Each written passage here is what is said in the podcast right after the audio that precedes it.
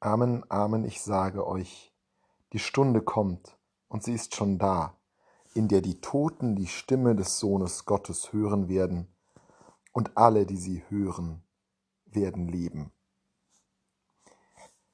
Ein ganz schön dramatischer Anspruch, den Jesus hier im Johannesevangelium aufstellt. Die Toten werden die Stimme Gottes hören. Da kommen Gerichtsvorstellungen vor dem inneren Auge auf, Dramatik und Apokalypse. Doch geht es Jesus hier gar nicht so sehr darum, diese Bilder heraufzubeschwören, als darum, über diese Bilder uns klar zu machen, worauf es ankommt. Worauf es nämlich ankommt, ist der zweite Halbsatz. Alle, die sie hören, die Stimme des Sohnes Gottes, werden leben. Das Hören ist ja in der gesamten Heiligen Schrift wieder und wieder eines der wichtigsten Merkmale der Spiritualität und der Beziehung zu Gott. Das Hören ist es, was den Gläubigen kennzeichnet. Der Glaube kommt vom Hören. So heißt es im Römerbrief. Und darum geht es, um das rechte Hören.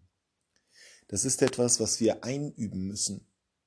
Gerade jetzt in der österlichen Bußzeit weist uns die Kirche wieder und wieder darauf hin, dass wir hören müssen, still werden müssen, Ablenkungen ausschalten und genau hinhorchen auf die Stimme Gottes, die aus der Schrift, die aus unserem Leben, die aus unseren Mitmenschen zu uns spricht. Wir müssen das ein Leben lang einüben. Das ist auch nicht etwas, was man für immer hat. Es ist eine Eigenschaft, die gepflegt werden will, die immer wieder aufs Neue geübt werden muss, damit wir sie nicht verlieren. Und diese Übung ist wichtig, um unser Verhältnis hier zu Gott aufrechtzuerhalten. Aber, und darum geht es in dieser Stelle aus dem Johannesevangelium, sie ist auch lebensentscheidend für das ewige Leben. Nur diejenigen, die hier auf Erden in diesem Leben das Hören eingeübt und gelernt haben, nur diejenigen werden leben, weil sie die Stimme Gottes überhaupt vernehmen. Die anderen haben das Organ dafür nicht ausgebildet. Die anderen haben durch den Lärm der Welt, durch den Lärm der Ablenkung ihr eigenes Gehör taub werden lassen. Was aber bedeutet es, auf die Stimme Gottes zu hören? Für uns Christen ist selbstverständlich die Heilige Schrift ein zentraler Ort, wo wir auf Gott hören können. Doch es geht weit darüber hinaus. Denn Gott ist ja nicht nur ein Gott derer, die seine Schriften kennen. Er ist ein Gott der ganzen Welt, ein Gott für jeden Menschen.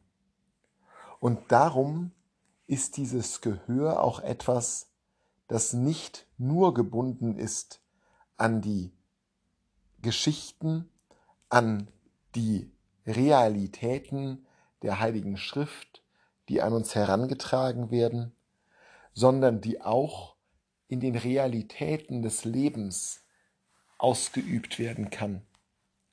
Das Hören auf Gott impliziert, dass man sich selbst zurücknimmt, dass man auf den anderen achtet, der auch ein Mitgeschöpf Gottes ist, dass man sich selbst nicht so wichtig nimmt, dass man bereit ist, aufzugeben, hinzugeben, für andere da zu sein, dass man bereit ist, sich selbst zurückzustellen.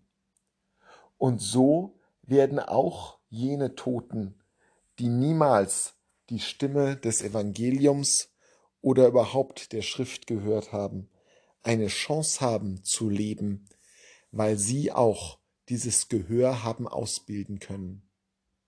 Wir als Christen haben natürlich einen Vorteil. Wir kennen die Schrift, wir kennen die Weisungen Jesu.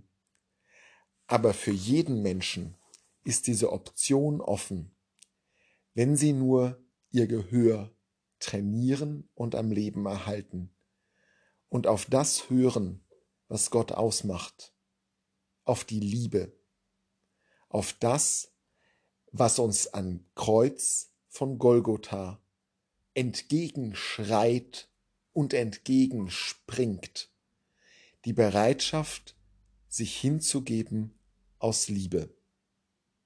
Das ist die Grundvoraussetzung für unser Hören.